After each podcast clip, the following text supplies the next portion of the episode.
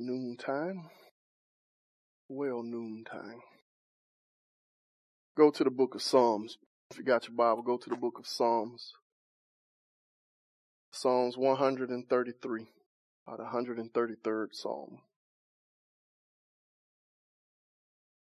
133rd Psalm, we're going to start at verse 1. Short Psalm. Let us pray.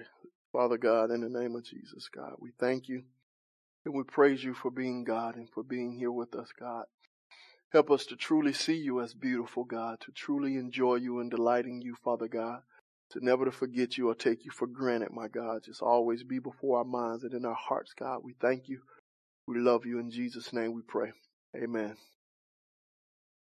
Picking up in the 133rd Psalms, we're going to continue to talk about a little bit what we talked about last week.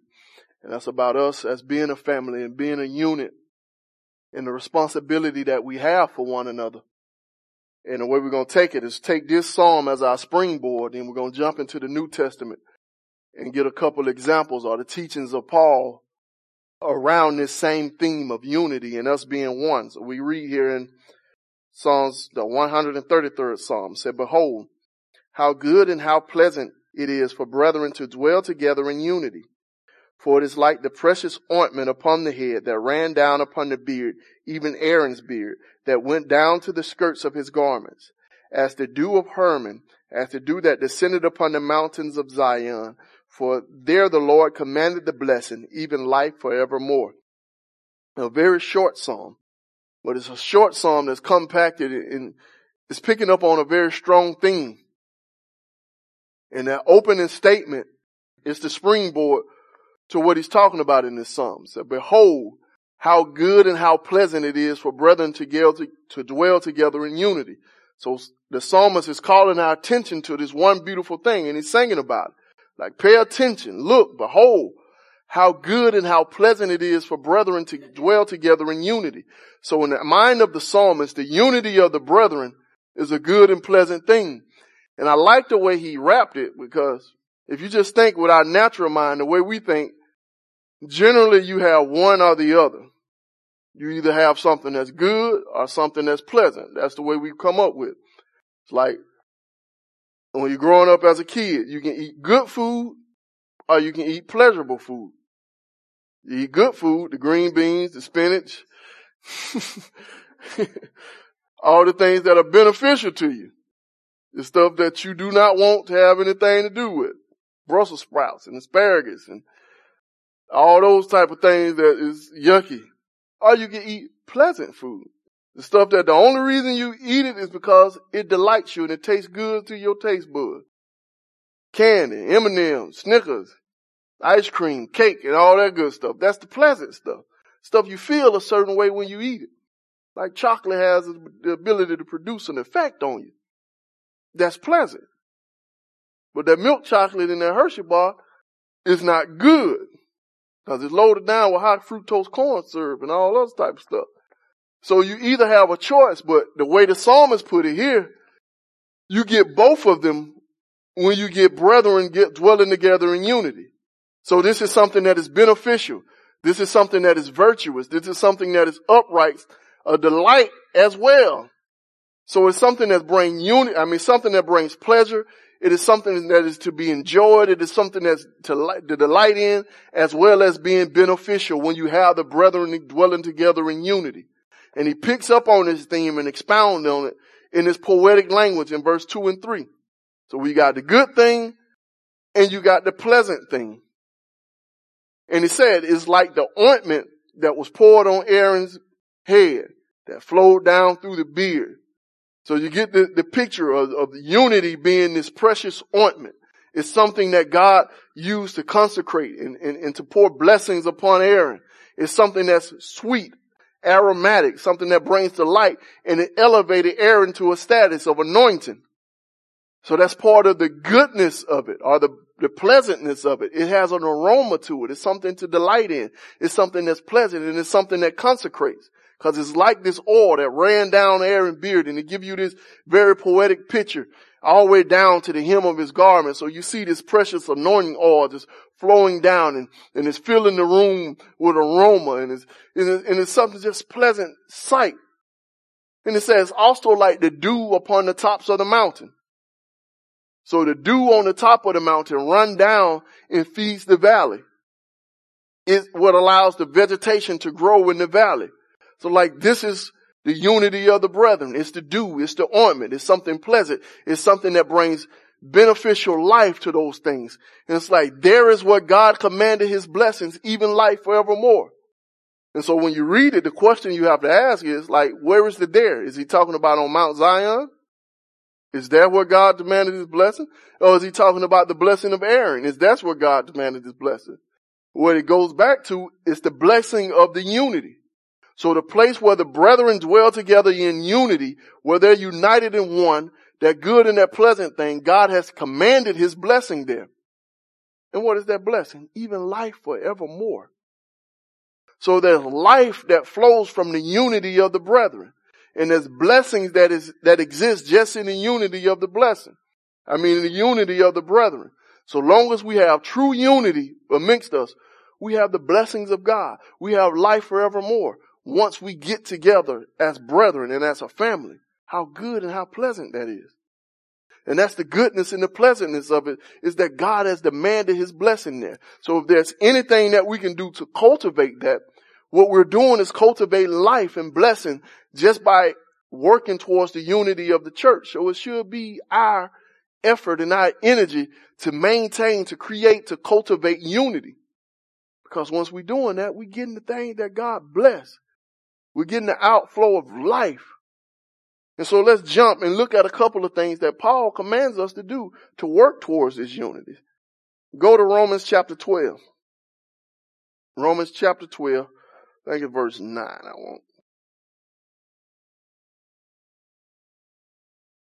Romans chapter 12, verse 9. He says, "Let love be without dissimulation. Abhor that which is evil, cleave to that which is good. Be kindly affectionate one to another with brotherly love, in honor preferring one another." He said, "Let love be without dissimulation. Abhor that which is evil, cleave to that which is good. Be kindly affectionate one to another with brotherly love, and honor preferring one another." So this is Paul's commands to the church. And it's on the outflow of him talking about our ministry and our service. He said, let love be without dissimulation. This is a verse that we need to hold to our heart. So we need to have love.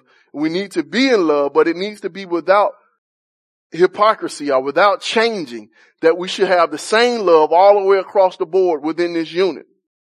So it shouldn't be no fake love, shouldn't be no phony love, without dissimulation, without change, without hypocrisy, without going up and down, in unhidden love, just unfeigned love that we have, a real and a genuine love that we should have for one another. And then he follows it up with this crazy command: abhor that which is evil and cleave to that which is good. And if you just read it, it seems like he's talking about something different. It's like he's giving you bullet points. Love everybody, hate what is evil, and do that which is, and cleave to that which is good. But if you think about it, true love produces this response. That love has the ability to elicit some things out of you that normally wouldn't do. Just think about it. Like when you're out in your regular life, work, school, certain responses for certain people are recognizing certain people are in a certain situation. It don't move you the same. It's like, oh man, that bad. I'm sorry. Even when people do something messed up, it's like, man, they shouldn't be doing that. They ruining their life. That's sad. But when you find out somebody you love is in the same predicament, the response is a whole lot more aggressive. Like I said, parents can picture this a little bit more. Like, it's somebody else's children. They're acting up in the store. They're cutting the book. You be like, man, that child needs to sit themselves down somewhere. They know they ain't got no business acting like that. That's bad, because you don't like that. Now, if your own children get to acting up in the store, the aggression and the fervor that flows from you because it's yours It's a whole lot different because you got a whole nother level of expectation from your own children than you do of other people's children. And he got this connection together that in this, we let love be without dissimulation, but we also abhor that which is evil and cleave to that which is good. So we have a love one for another that allow us, that prevails us, that provokes us to hate evil.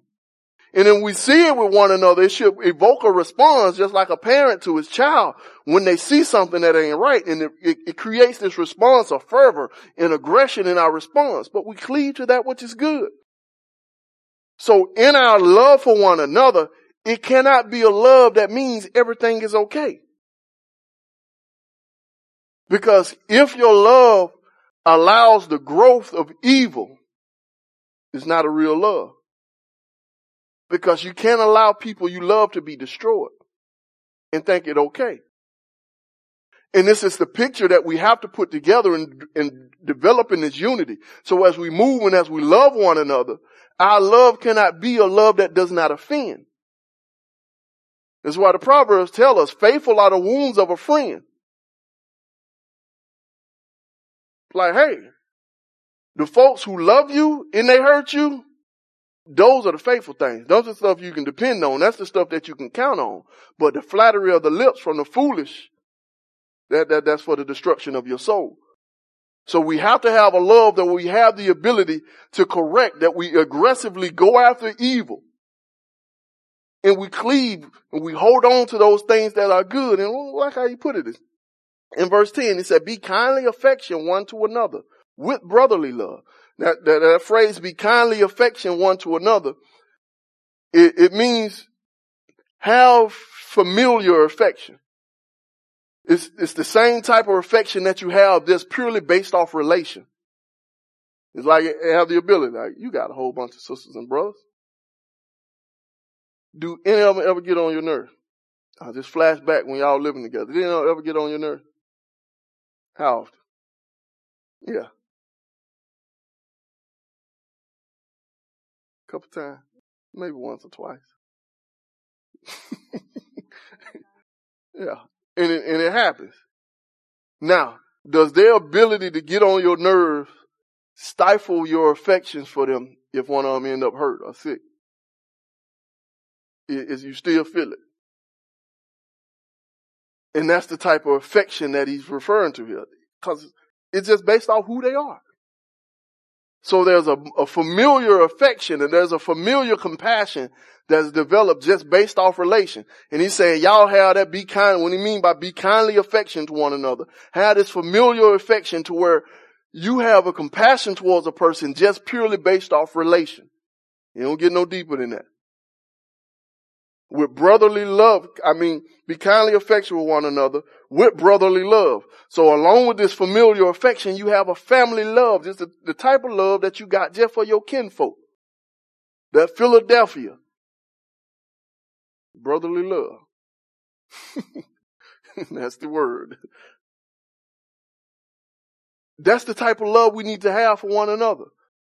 And it needs to be without dissimulation. There's no hypocrisy. There's no going back and forth in it. And evil is something that we don't like in it. But good is something that we cleave to. But none of those things alter our affection. That we still have this compassion for one another. And we got this brotherly kindness for one another. And then he tells us how to do it. Said, in honor, doing what? Preferring one another. So in this love, without hypocrisy, in this love that hates evil and cleaves to good, we prefer one another. That means that you take them over yourself. Now, if you got to pick one who you want to please, you choose the other one before you choose yourself. That's a deep statement. Go to Philippians chapter 2. Philippians chapter 2, verse 1. Says, if there be therefore any consolation in Christ, if any comfort of love, if any fellowship of the Spirit, if any bowels and mercy, fulfill you my joy that you be like-minded, having the same love, being of one accord and of one mind. So this is Paul, he's setting this thing up. Like, if inside of Christ there is any consolation, so if Christ can bring any comfort, Is there any comfort of love inside of Christ? If the Spirit can offer fellowship once you're in Christ, if any of these things is true. So do y'all think Christ can bring comfort?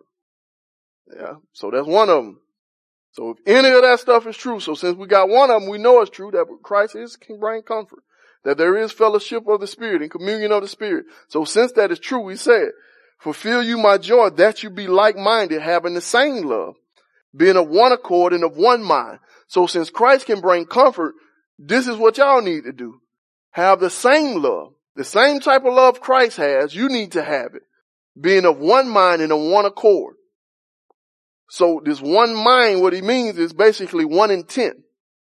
Y'all moving and operating in lockstep with the same purposes and passion. You got the same disposition. You're going in the same direction. And you're doing this stuff on one accord. That means that we're working in lockstep, in unity with each other. So we got a similar passion and we're going in a similar way. And this is the way that we should operate. And he based this on if there's any consolation of the Spirit in Christ, if there's any fellowship of the Spirit or consolation in Christ. So since Christ has consolation and since the Spirit has fellowship, the unity of the church should be something that we have based off this one love that we have for each other. And that brings us to a dilemma a little bit. Because I always say it, because I heard it over and over again. Everybody ain't going to ever be on one accord. That's what the church tells us. You always going to have some disagreements. There always going to be somebody you don't like, somebody you don't get along with, and that's just the way it is.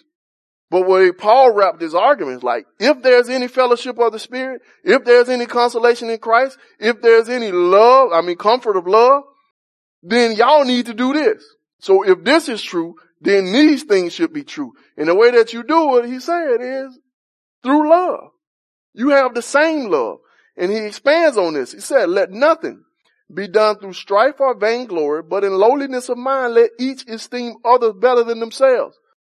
So we cultivate this oneness and we cultivate this unity, this one accord, through lowliness of mind and refusing to do anything out of strife or vainglory. What do you mean by strife? Is through contention. Nothing I done is done out of contention for somebody else or with somebody else. And nothing I done is done to boost myself up. If I look back on it and I'm upset because Cabronica didn't give me my credit when I helped her, I need to check myself. And I'm in the wrong. Because there's a good chance that what I did, I didn't do out of love. I did it out of vainglory. And there was something that was supposed to be fulfilled that was left unfulfilled by her because I didn't get my thank you.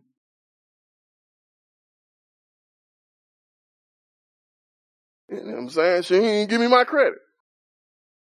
And I sat there and I talked to her all that time, and she go tell somebody else what she learned and ain't telling what she learned it from. If ever that be our thought or our mind, that that's building through vainglory. And we need to watch those motives, because sometimes you have it and you don't even pay attention to it and pop up in your mind. Oh no, that's what I said. You be hoping somebody give you your credit. But he said, let nothing be done for those purposes.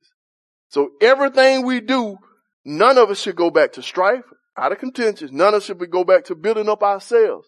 But in lowliness of mind, let each esteem the other better than themselves. So everything we do should be done out of a humble mind. So we should be putting ourselves down and lifting everybody else up. And not only lifting them up, he said, esteem them better than yourself. So when I'm moving and I'm operating within this body, I should have a mindset that the people that I'm loving, the people that I'm serving is better than me. Now just imagine, and get personal for a second, if marriages would adopt this. Like all married people, just get in mind that in this union, in this family, I'm serving them because they're better than me. And everything I do is for them. I'm living out of service to this other person. You think you have a lot of divorce? Because won't nobody be dissatisfied.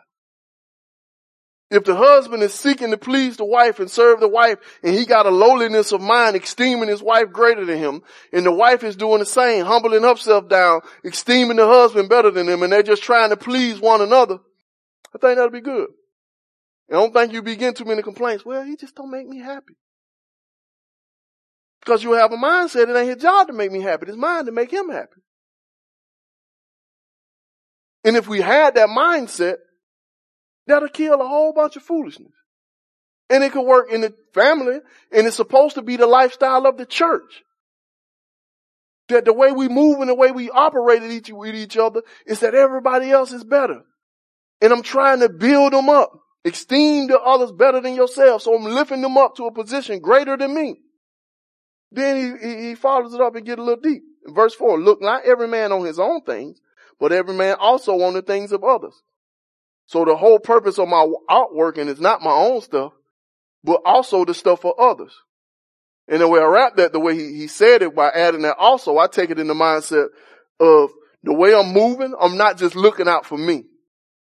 But in my looking out, everybody else is included in that. Because I'm looking also upon the things of others. So the needs, the weaknesses, the things, the ways that I can benefit others, that's what I'm looking at. Not just solely to benefit myself, not just solely to provide my own needs, not just solely to satisfy myself, but to satiate those around me. And he go and get a little deeper. He said, let this mind be in you, which was also in Christ Jesus, who being in the form of God, thought it not robbery to be equal with God, but made himself of no reputation, and took upon him the form of a servant, and was made in the likeness of man, and being found in fashion as a man, he humbled himself, and became obedient unto death, even the death of the cross. Wherefore God hath highly exalted him, and given him a name which is above every name. So he got the thing, it's like, let this mind be in you, which was also in Christ Jesus. And he goes through this discourse of what Christ did. So Christ was God. He was found in the form of God. So there was a point, Christ dwelling in eternity as God himself. And he thought it not robbery to be equal with God. What he's saying is when he was dwelling in the form of God, he ain't thinking that no big deal. That him and God was the same and that he was cool with that. But what he did, he became a man and took on the form of a servant. So God robbed himself of godness and clothed himself in humanity to be a servant. And that's the conclusion of, oh, let this mind be in you, which was also in Christ Jesus. So it's this mind of humility, this mind of the ability or the willingness to rob yourself to benefit others, to put yourself on the same plane as the others and allow God to be the one that exalts you. What you working to serve the others. So he became obedient even unto the death. This is the mind of Christ. And so when we think about that, we have the mind of Christ. Here Paul is saying you got the mind of humility. A mind of a servant. A mind that's willing to step down and esteem others better than yourself. If you do not have this mind, you do not have the mind of Christ. Because Christ came to serve, not to be served. So I came to minister, not to be ministered to. That's the mind that Christ had. He said, if you want to be great in the kingdom of God, the greatest amongst you must be what? Servant of them all. So the most people you can serve, the greater you are. And this is the mind that Christ has. This is the mindset of the kingdom. And if we have this mindset in the church, we will have a unity. Because everybody will be looking out for one another.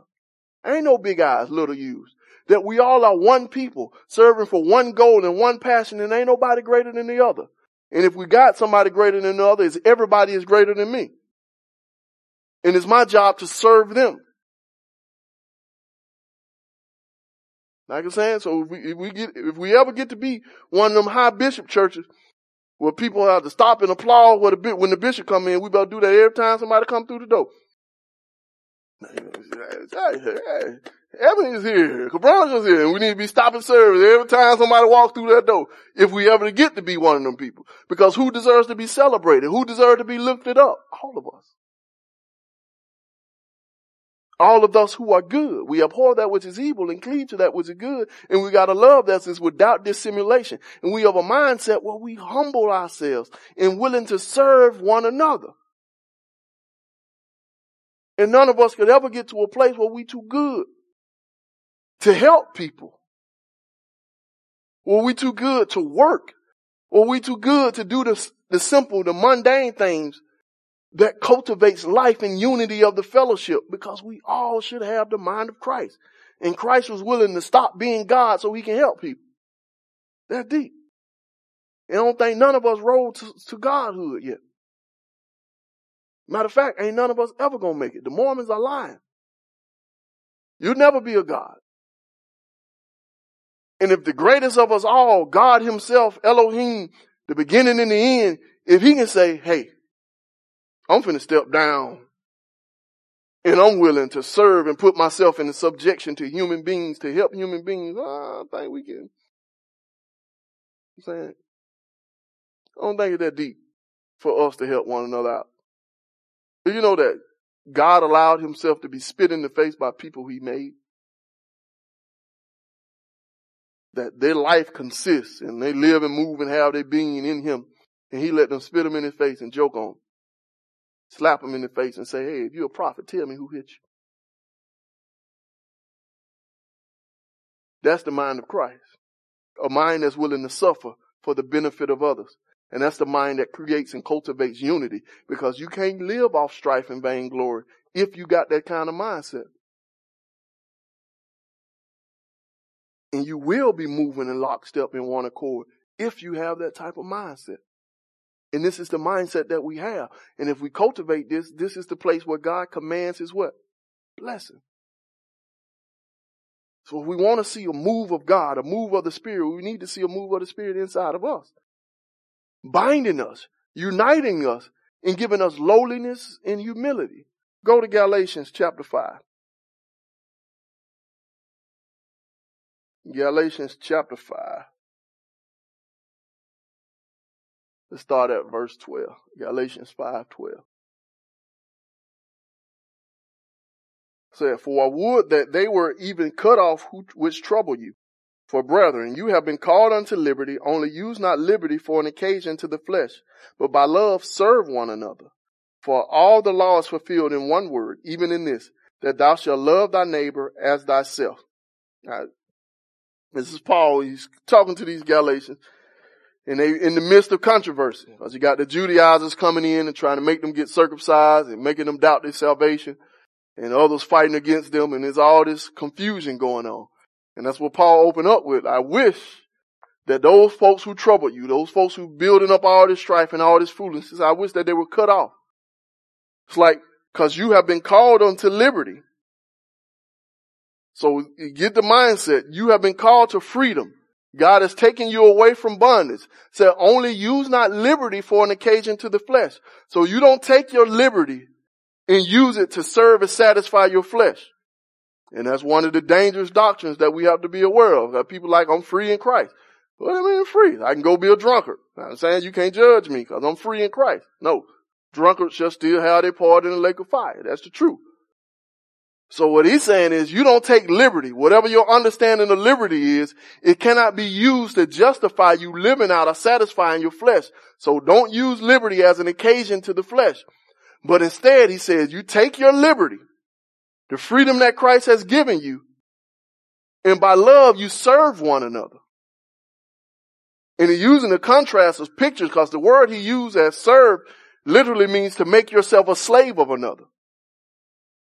So you take your liberty and you become the slave of each other. That's voluntary or involuntary servitude.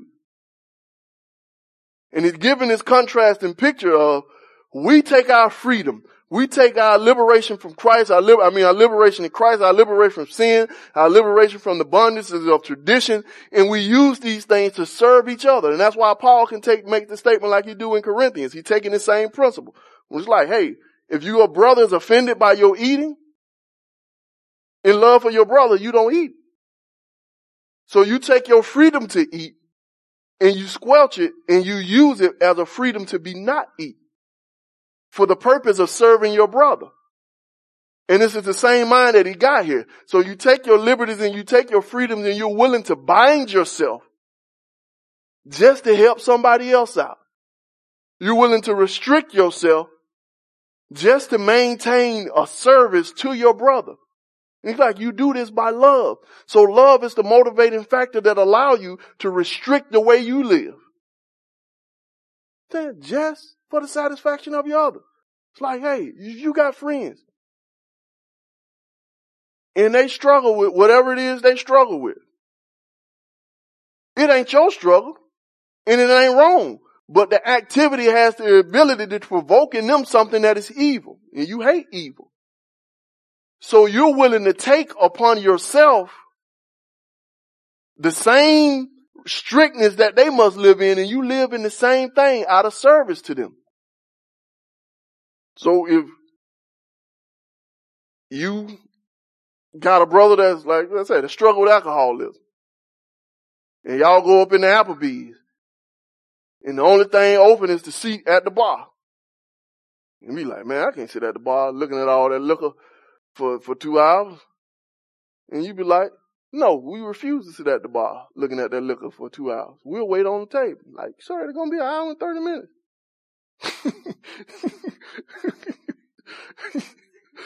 minutes. But you're willing to do that because you use your liberty. You like, I ain't got no problem sitting at the bar. I just want some hot wings and some fries. We can eat and go. And be like, nah, I can't sit at the bar. Now, that going to make me want to drink. So your mindset become as a servant to them. I restrict myself and say, I can't sit at the bar. And if you ain't got no other table, we going to leave your establishment. Because we use our liberty not to satisfy our flesh and ourselves and cultivate our own evil desires, but we use those things to serve other people. And then he going to expand on this thing. He said, but if you bite and devour one another, take heed that you be not consumed of one another. So the contrast that he has is what's going on there. Instead of serving one another, it's that if you bite and devour, if you attacking each other, you going after each other. It gives a picture of like a wolf coming amongst the sheep. And we get that a lot of times throughout the scripture that they're going to be outsiders coming in to try to fleece the flock. But he's saying that if y'all divide and devour each other. So you get the picture of all the sheep attacking each other. Like if you do that, y'all going to be consumed one or another. So there's a possibility for us to not live in unity, not living in service for one another, but living to satisfy our own flesh and our desires, which will create a condition where we are attacking each other and we're going after each other. And it's like when you're doing that, you're going to devour each other and y'all going to be consumed one or another. The unity, the institution, the church itself going to be swallowed up. Who going to swallow it up? Not the devil from the outside, but the devil's inside. And devil mean adversary. And when you opposing the unity of the people, you are what? You're a devil. You're an adversary. You biting and devouring. It's like, but don't do that. And watch what he do now. In 16, it said, this I say then. So with all this stuff being true, everything we going over, you call to liberty and all this stuff. So this I say then, walk in the spirit and you shall not fulfill the lust of the flesh. For the flesh lusteth against the spirit and the spirit against the flesh. And these are contrary the one to the other, so that you cannot do the things that you would. But if you be led of the spirit, you are not under the law. Now the works of the flesh are manifest, which are these: adultery, fornication, uncleanness, lasciviousness, idolatry, witchcraft, hatred, variance, emulations, wrath, strife, seditions, heresies, envyings, murders, drunkenness, revelings, and such like, of the which I tell you before, as I have also told you in times past, that they which do such things shall not inherit the kingdom of God. But the fruit of the Spirit is love, joy, peace, long-suffering, gentleness, goodness, faith, meekness, temperance. Against such there is no law. And so he goes into this discourse about the life of the flesh versus the life of the Spirit, and he begins to tie the whole letter together with all of these things in lockstep. But pay attention. Look at the list pretty good. The vast majority of the list has to do with relations with one another. Adultery, fornication, wrath, envying, emulation, seditions, strife. All of these things show discord in relations. Because he could have just put lying, lusting. You know what I'm saying? All that's personal stuff, stuff that go on the inside. But what he showed is relational things as being manifestation of the flesh. So if you got any of these things going on in the midst of the unity of the body, this is a demonstration that folks are living in the flesh. And we're supposed to use our liberty not as occasion for the flesh, but by love serve one another. And the contrast is, if you live in the Spirit, you got what? Love. Because we're supposed to serve each other by love, joy, peace, patience, meekness, gentleness, temperance. And all of these are relational attributes. Because it's easy to be patient with yourself. That's an easy thing to do. Like, if ain't nobody around but you, you can be patient. But where patience becomes trying is when you're being patient with who? Other people. Like I said, I know this is the good crowd and y'all the good people. So y'all ain't got the same problem as the other serve. And we just gonna say it's the people in the other service. Some of them people, when they go to the store and they in the front of the line, they have the ability to take their time and to make sure they do everything that they supposed to do and want to do before they move on. You ever seen any other people like that? Y'all probably been behind some of the people in the first service. They want to talk. They want to ask for price checks on certain things. They're going to take their time to make sure all their bags is going. And they're going to get, when they get their change back, they're going to stop right there, put it together, remove the receipt, put it in their purse, put it in their wallet, put their wallet in their purse, zip it up, make sure it's secure. Then they're going to move on. Now, they do all them steps. And when you behind them people, when you are one of those people, the worst thing anybody could do is tell you to hurry up. Because you making sure you're doing everything right. You don't go just walking off from the counter with your money all in your hands and stuffing it down your pocket. Most of your parents beat that out of you. They put that money up. Don't just be walking around with money out. Any y'all ever had one of them parents? You don't walk off from the thing with your money hanging all out. So you do all that stuff before you move. So you just doing things right. So when somebody get upset with them people in the first service, they taking offense to it. Because you should be patient. I'm just taking my time to make sure I'm doing it right. And it's easy to understand that. Except when you take a step back and you the person behind. When you are the person, people should understand. But when you behind and you got somewhere to go, and this person want to ask 2-3 questions, you know what I'm saying? They want to do price check. You know what I'm saying? The order's already old. The lady ready to ring my stuff up. And you round checking groceries. And you sitting there. You getting your purse and you checking to make sure you put it. That stuff can get a little frustrating. Because it's easy to be patient with yourself. But patience expressed to other people ain't that great of a virtue. Because people should understand your time. And people should respect you. And people should do all that other stuff. That's hard stuff. Temperance and all that, kindness, gentleness, all of those are relational aspects. And watch how Paul, he messed this thing all the way up and he take jabs. He say, and they that are Christ have crucified the flesh with the affections and lust. If we live in the Spirit, let us also walk in the Spirit. So I get to mind when I read this thing, and I can just imagine myself being in the congregation where they preaching this. They got this letter from Paul and they reading it. And then there's some not right stuff going on in the church, and we got some disunity. So when Paul going through this list, I can hit myself like, oh man, yeah, that's me. That envy and stuff, I got that. But I know I'm saved. And so I can picture myself wrestling and struggling with this thing. Because he did say the Spirit lusts against the flesh and the flesh against the Spirit. See, so I'm in that wrestling moment. And I got this stuff going on while I'm fighting. But then he end this thing up and say, hey, they that are in Christ have crucified the flesh with the lust thereof. Like, hold up. And he gives a piece of finality to it. So it's no longer an if. In an if is those who are in Christ, they have crucified the flesh in the lust and affections thereof. So everything that flows from the flesh, the people who are in Christ, they've been separated from that stuff. And that'll make the stuff hit a little hard and be like, hold up. So if I got strife, if I got envy, if I got some of that stuff going on, maybe I ain't quite right.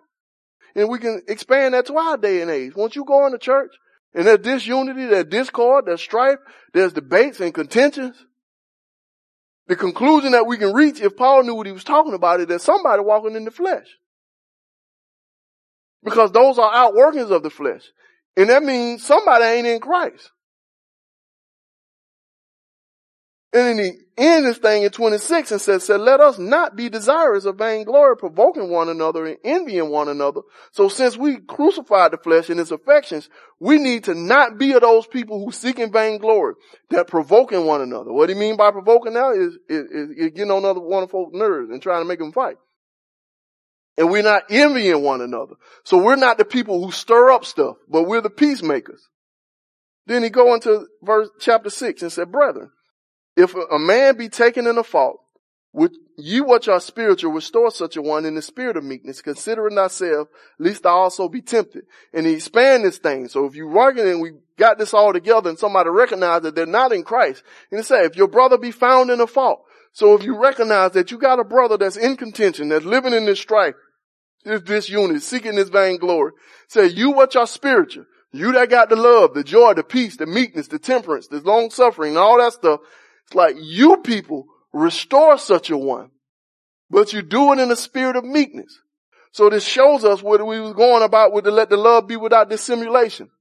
That it's a part of this body and it's a part of our unity. It's a part of us living in the spirit that we deal with sin. Like somebody in a fault, y'all deal with it, but you do it with a spirit of meekness. And so our position that we come in is, you bad? You messed up. You ain't no good. I don't even see how you get in this predicament. And you should never be like that. I don't understand. That ain't the Christian way to do it. Christian way to do it, he said, with lowliness of mind. So you be humbled in your approach. And it said, you consider yourself. And so you go into this thing with a mindset and an understanding that the only thing that separates you from the fool is the grace of God. And you go into it with a mindset of you dealing with them the way that you want to be dealt with. Because that's what love does. So you consider yourself. And it's not a crushing and a destroying of the person and trying to get them to the place where they hate themselves and they understand that I'm wrong and I'm bad. Yeah, you want that. But the whole motive of it is to do what? Restore. So we relate to one another in our faults to bring them back. And we can't be on either side of the pendulum of our culture. Because you got a group that will tell you when somebody get caught up, like I said, you see the young girl who having a baby out of wedlock. That's the easiest one to pick on. And you be like, the whole other group, they shun her. They put them down. They don't want nothing to do with them. They can't come to the church no more. We ain't going to throw you no baby shower. Don't ask me for no gift. And you be like, okay, I understand where you're coming from. Because we ain't supposed to condone sin and we're supposed to hate sin and all that good stuff. And yeah, they're wrong. But then you got the other group and say, it's all right, baby. It's all right, baby. Everybody make mistakes. It's okay, baby. We love you and we just want you to know that we know both of y'all wrong. Because we don't embrace everything. We only cleave to the good. But we deal with sin for the purpose of what? Restoring. And I like the way he left it open. He said, you restore such a one. You restore him to what? You don't say. He just said, you restore them. And I like the way he left it open because they leave the picture open. You restore them back to God. You restore them back to unity and fellowship with the body. All of this is a part of restoration. It ain't one or the other. That we bringing them back to the fold. We want them to be back a part of the family. We want them to be united with Christ. And this is our whole purpose of working and dealing with them. It's a means of restoration. So we don't just bash folks and beat them down and distance ourselves from them because they mess up. But we also don't just love and embrace every little thing that they do and say, okay, it's all right. I understand. No, we don't understand. We don't understand how you think it's okay for you to stay there. We want you to come back. And so it gives us this picture of there is distance, there is separation, and we need to bring them back. And I like the way he, in verse 2, he said, bear you one another's burdens and so fulfill the law of Christ. And then once again, he used an analogy, but he leaves it open. To bear means to carry. So carry one another's burdens. A burden is something that got somebody heavy laden or downloaded, but it's open. And if you take it isolated, you think bear one another burden. So if you got a brother that's in need, I'm saying they ain't working and stuff for, that's a burden for them. And you help them out in there. You help them get a job, or you help them get groceries, or help them with their family, give them a place to stay. Then we understand that. That's cool. But if you connect it with the context, he's talking about restoring somebody in sin and restoring somebody who have a fault. And he talks about dealing and dwelling with the disunity in the family. So if you take it with that mindset, bear one another burden, you can take it to say you hold one another sin. Like, how do you do that? Like, how in the world I'm going to bear somebody's sin? Jesus already did that. He bore our sins on the cross. So how in the world Paul can't be talking about that? But there is a sense in which you can. Because there's burdens that people bear that weigh them down. The deep folks call them strongholds that people carry. And there's a sense in which we as the people of God should unite in them and be willing to pick up that load. And give an example. Like I said, you found out that you got a brother or sister and they're struggling. And this is the common way. I haven't been there to say. I mean, God had to mess with me on it. She's like, they messing up. And they keep falling into sin. And so you get it, you tell them, like, hey, the next time you feel yourself about to do that, you call me. That's good. That's noble. But think about it. When you was in your foolishness and you had a desire to do wrong, how often did you want to talk to the people who were going to tell you not to do it? Not too often. It's not a default setting. Matter of fact, more default is to run for the people who are going to remind you of right and tell you to do what's right. So I think it would be better. A way to bear that burden is if you know you got a brother or sister struggling, is you get into that struggle with them. You don't wait till you call. I mean, till you fall into call me. I need you to call me every single day. And me and you need to talk and we're going to pray every day. That when you got something going on, that I'm going to come get you. You stop driving. Because you crazy when you drive. And you have the tendency to go to the wrong places. So you know what I'm going to do? I'm going to take you everywhere you need to go. Then I'm going to come into your house. I'm going to get the computer out your house. And I'm going to put it in my living room. We're going to connect it to the big TV up front. And every time you get on the internet, you have to come over my house to get on the internet. Everybody in the family going to get to watch what you strolling. And if you ever click on anything, we all going to see it. These are ways where we bury one another's burden. That you can say, you can meet with me and we're going to pray and fast and we're going to pray and fast so you get broken off that thing. You take it as if it's your own struggle. And the same fight and the same passion that you will put into it as if yourself were trying to get out of it. You grab onto that brother who are weak and struggling with it and you be willing to go with them to that same mile, to that same degree. But this takes a bit of what? Uncomfort. You got to be willing to put yourself in a position where you got to do something. And you got to take responsibility for other grown folk who don't want to do right. And that's hard to do. But that's love. That you're willing to make your own life complicated. To help somebody else in a situation, in a predicament that they don't seem to have the strength to get over. And we do all this as a part and as a process of trying to restore them. So we bear one another's burdens. He said, and so you fulfill the law of Christ. So by doing this, we being like Jesus. And we doing the mandate that Jesus gave us. What was that mandate? To love. Because John told us that you got a brother in need and they come to you and you tell them, go be warm, be fed. You ain't did nothing. And the Proverbs tell us, that you do good to him to whom it is due when it is in your power to do so. So if you got the power to help somebody that needs it, do it. And so we got to get out of the mindset of being the Christians that say, oh, I'm sorry, that's sad. I'm going to pray for you. And then forget all about it and going on about our business, doing the thing. Then being caught up in the predicament when they ask you. And they be like, girl, your prayers sure work. Can you help me? And you don't want to lie, but you don't want to tell the truth either. Be like, I ain't pray for you a little bit. I forgot that soon we got another talk. Like, that's good. That's good. We can't be them type of people. So folk want to say, hey, pray for you. We think about John. We ain't saying go and be fed and be warm. We said, come on, let's go. Let's get it. You want to pray now? What we praying about? Do we need to pray every day? How we need to meet to pray? We're gonna text prayer to one another. How are we gonna do this thing?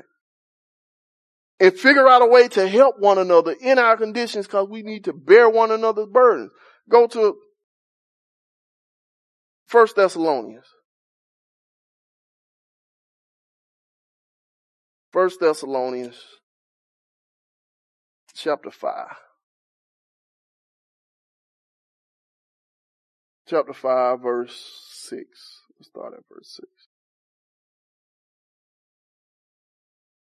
It says, "Therefore let us not sleep as do others, but let us watch and be sober. For they that sleep, sleep in the night, and they that be drunken are drunken in the night. But let us who are of the day be sober, putting on the breastplate of faith in love, for an helmet, the hope of salvation. For God hath not appointed us to wrath, but to obtain salvation by our Lord Jesus Christ, who died for us, that whether we wake or sleep, we should live together with him. Wherefore comfort yourselves together and edify one another, even as also you do. And we beseech you, brethren, to know them which labor among you and are over you in the Lord, and admonish you, and to esteem them very highly in love for their work's sakes, and be at peace amongst yourselves." Oh, this is Paul's picture. He got here, the Thessalonians were in a time where they was a little confused. But their confusion is a bit different from the Galatians. Their confusion is people were telling them, Jesus came back and y'all missed it. And now they're starting to worry.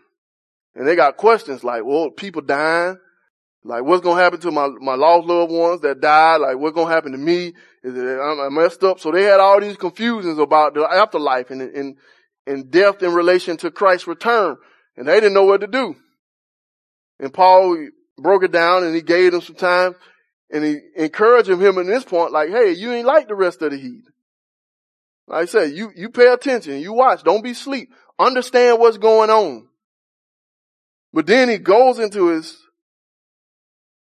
encouragement for them. He talks about God did not appoint us to wrath, so he's encouraging them. Don't got to worry about the day of wrath, but he called us to obtain salvation through Christ, who died for us, that whether we wake or sleep, we should live together with him. So the ones that are dead, the ones that are alive, we all gonna live together with him, because God did not appoint us to wrath. So y'all ain't got nothing to worry about. It's like, since that is true, you need to comfort yourselves together and edify one another, even as you already do. So here you have a picture of a community who's living together, they're working together. Now some people came in with some bad teaching that messed their mind up, so they was beginning to worry. He taught them something to squelch their fears, and he encouraged them. So now y'all need to comfort one another and admonish one another as you already, or edify one another as you already do. So he gives the picture. Now, since y'all know the truth, people dying, hard times are going on, y'all need to rally together and bring comfort to each other. So he's given the responsibility on the community to comfort and console each other in the midst of these hard times. These people are under persecution, and these people was in a position where their future was not sure. He said, y'all in this time, comfort each other, and more than comfort each other, edify one another. So y'all be in a position where you build each other up. So you work to strengthen each other, even as you do. And he said, then you take thought of those who labor among you, whoever is over you in the Lord, to esteem them very highly in love for their work's sakes, and be at peace among one another. And so we got this picture that we're living and working together in this community. Things are getting bad, but we come together for comfort. And in coming together for comfort, we also come together to strengthen each other. So it's our work in building this unit to make sure everybody's in a place where they're comforted and everybody's in a place where they're being strengthened. And it's like, and you recognize those who work among you, even those who are over you in the Lord. So in this building of this community, in this building one another, we take a census. You know what I'm saying? We know the people. We know our family. And those who are working the Lord, he said, you esteem them, and y'all be at peace amongst one another. So you get the picture of a community who's coming together to bring peace and bring comfort and consolation, where everybody is getting strengthened. And this is our place of fellowship. This is our place of endurance. This is our place where we come together, and how we fight off the tides of what's going on around the world is together and through our unity. And we cultivate this unity by comforting one another, not allowing one another to suffer by themselves, and strengthening one another. When they're in their struggle, when they're in their weakness, we go beside them and we figure out ways to build them up. And he gave us a means through the teaching. This is how we relate to each other. And this is what we're supposed to do. So we're supposed to be loving one another. And that love is displayed without dissimulation. And it's displayed with us having affection for one another. And in that affection, we prefer one another. And in that preferring one another, we're willing to humble ourselves just to esteem others better than ourselves. And in esteeming others better than ourselves, we work and we do everything we can, not to strive, not to fight, but to serve each other. Because that's what God called us to do. And in that service of one another, we don't coalesce or condescend to people in sin, but we're willing to fight to restore them back to where they're supposed to be. And in that restoration, we're willing to bear one another's burdens. And in bearing one another's burdens, we're willing to comfort each other and to build each other up. This is the type of community that we're supposed to have. And this is how we build up the unity that God calls us to fight for. Over and over again, in Colossians chapter 3, he tells us to forbear one another. That y'all endure each other. Another way of saying, y'all put up with each other. That deep. Y'all put up with one another. Because this is the picture that we got. And we do all these things for the purpose of unity. And if we get the unity, said, that's what God commands the blessing. So the blessing ain't in me striving and receiving some level of greatness. The blessing ain't in the apostle maxing out all his potential and all his skills. The blessing is in us coming together, being united, being a family, because that's what God commanded it. And in his command, he said the blessing is life forevermore. So that's the good thing. That's the pleasant thing. That's the thing that's both delightful and beneficial. If we can forgive, if we can forbear, if we can be patient, if we can be kind, if we can be affectionate one to another. Now, do that mean all of us going to be on the same level of close-knitness as everybody else? Not necessarily. Because Jesus had 12 disciples. And over again, he kept doing this one thing. When he went up further, he called Peter, James, and John. Then he called one to himself, and he called Peter, James, and John. So it seemed to be Jesus was tighter with Peter, James, and John than he was with the other people. I'm saying, I'll be reading that. I'm like, God, man, what's the point? What's wrong with Thaddeus? Like, why he don't get to make it in the inner circle? And the Bible don't ever take time to even explain it. And I take and understand life that's life. There's some people you're going to connect with on a level that can't nobody else understand. But do you think he not loved the other 9? Oh, he died for them too. Do you think he didn't take time to patiently teach them? He did that stuff with them too. He was willing to humble himself to let doubting Thomas touch his thing. He didn't do that for Peter, James, or John. But he was willing to do what was necessary for all of them. But in the working, in the laughing, in the moving, them 3 was a little bit closer. And it might be like that in the midst of us. It's some people that we're going to connect with and we just connect with. It can be something crazy that we like the way their eyebrows look. And it reminds me of my auntie. And I just automatically like them. I don't even know their name. Like, you look like my cousin. Some old folk laugh like your uncle. And there's a connection there. But what we cannot allow is close connections to create closed connections. So what can't nobody else get close to us. And so we understand, yeah, there's gonna be some time where we bang. Like I said, some folk old and some folk young. Some folks don't understand jokes that come from a different world. They know Dwayne Wayne from KC Undercover. That's just a generation of gap. But that does not create disunity. We fight and we strive to maintain the unity. So even in that closeness, if you got somebody that you can open up to them. And once somebody open up to you, you take that as a precious thing and you cherish it and you use it to cultivate, to build up and to strengthen that person.